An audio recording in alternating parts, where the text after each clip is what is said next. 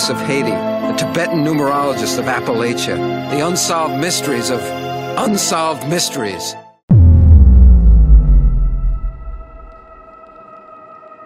This. This right here is the Reddit Explains Conspiracy, Controversy, and the Unknown podcast. We're your hosts, Sam Wilder. and Addie Love. We're going to dive into the deepest recesses of Reddit with content every day. Yep, it's gonna get a little weird, And a little spooky. and we're excited to get going. Let's do it. Alright, guys. A couple days ago, I was on Reddit just reading some spooky stuff. You know, the kind of content we have here. We love the spooky stuff. And a name came up that I wanted to do some more research on, so what name? we're actually on Wikipedia. I love it. What name? well, the nickname is the Denver Spider Man. Ooh. Uh, but his name is Theodore Edward Coneys. Um, and just to give you some background on this guy.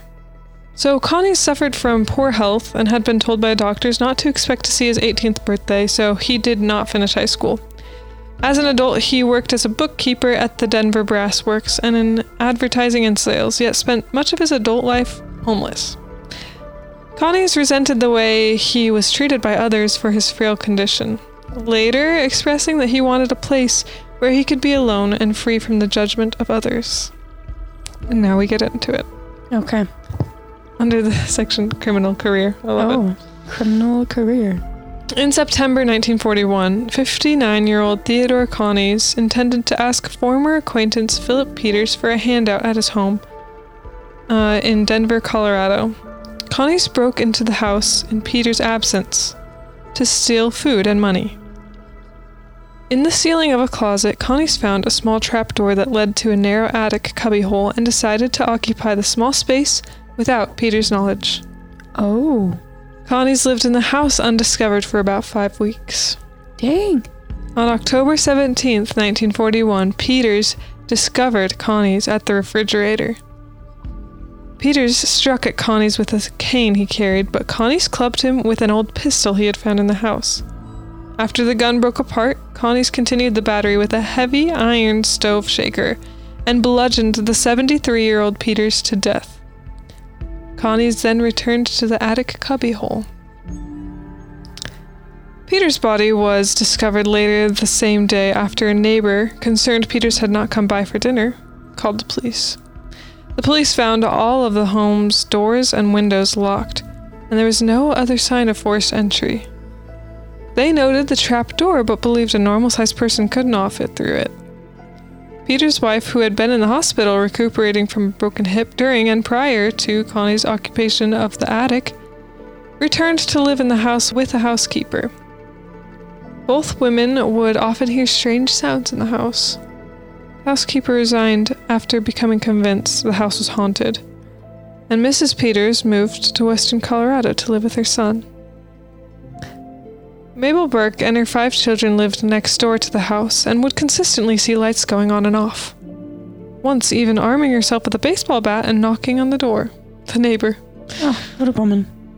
Coneys remained in the vacant house, with the occasional signs of his occupation written off as an apparition or local pranksters.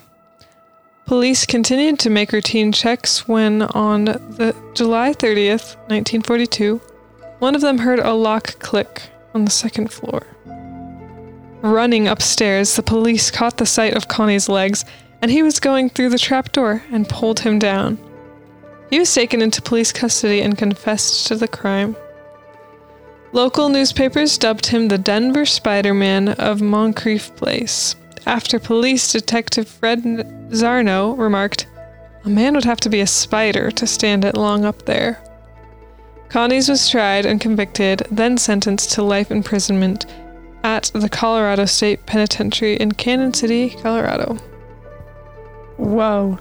This guy hiding in an attic For long of his time. friend, like it was an Yeah. acquaintance. He knew him. Killed his friend, hid inside, and then still lived there even after. Whoa. Mm-hmm. But he was a tender man. Well, he wasn't expected to live. Past 18, and Yeah. how old was he? 50 He something? was 59. Dang.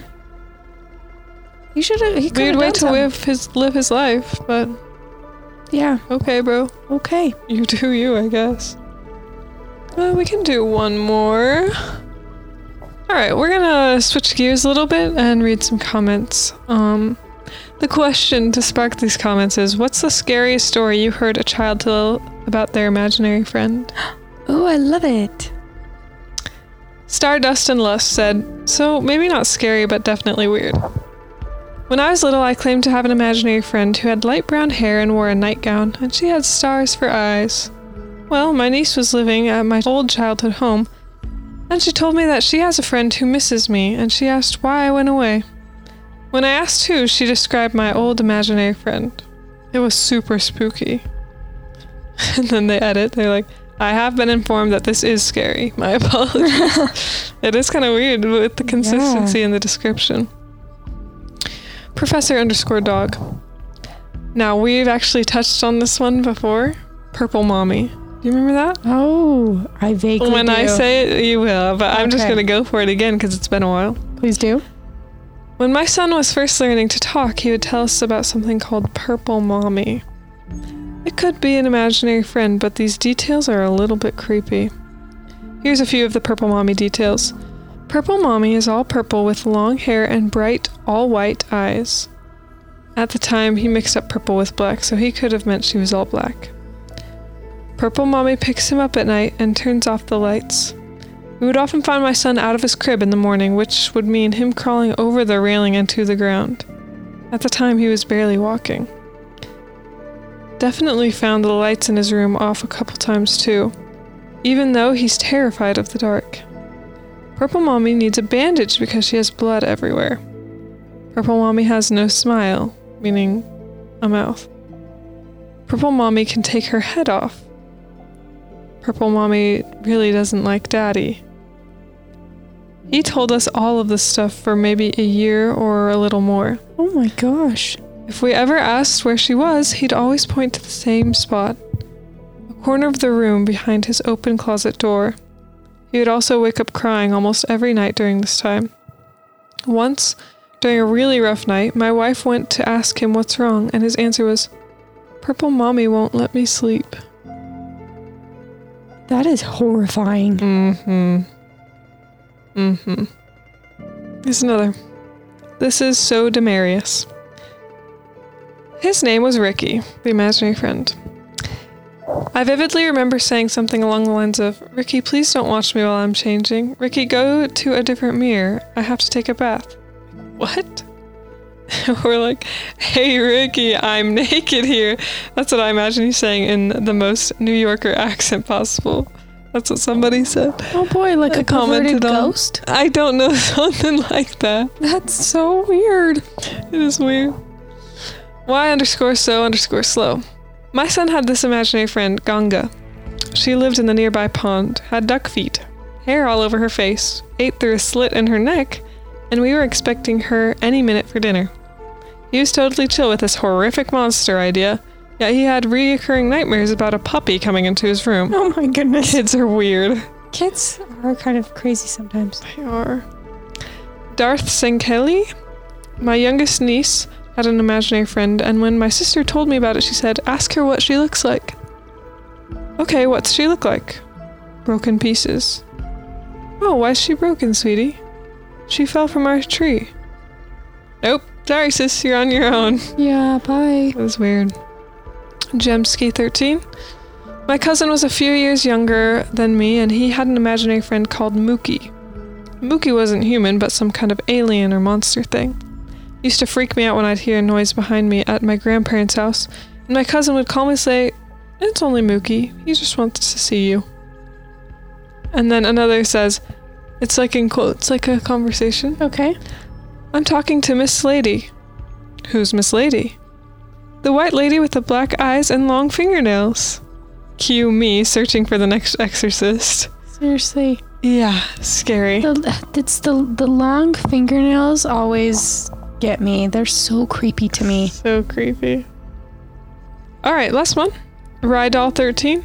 My oldest, when she was four, she had an imaginary friend named Jack who lived under our back porch. And he liked to shove sticks down people's throats. What? I discouraged playtime with Jack. That's a wise conclusion. Yep, A plus parenting decision there. All right, guys, that's what we've got for you today. We hope you liked it. Thanks for listening.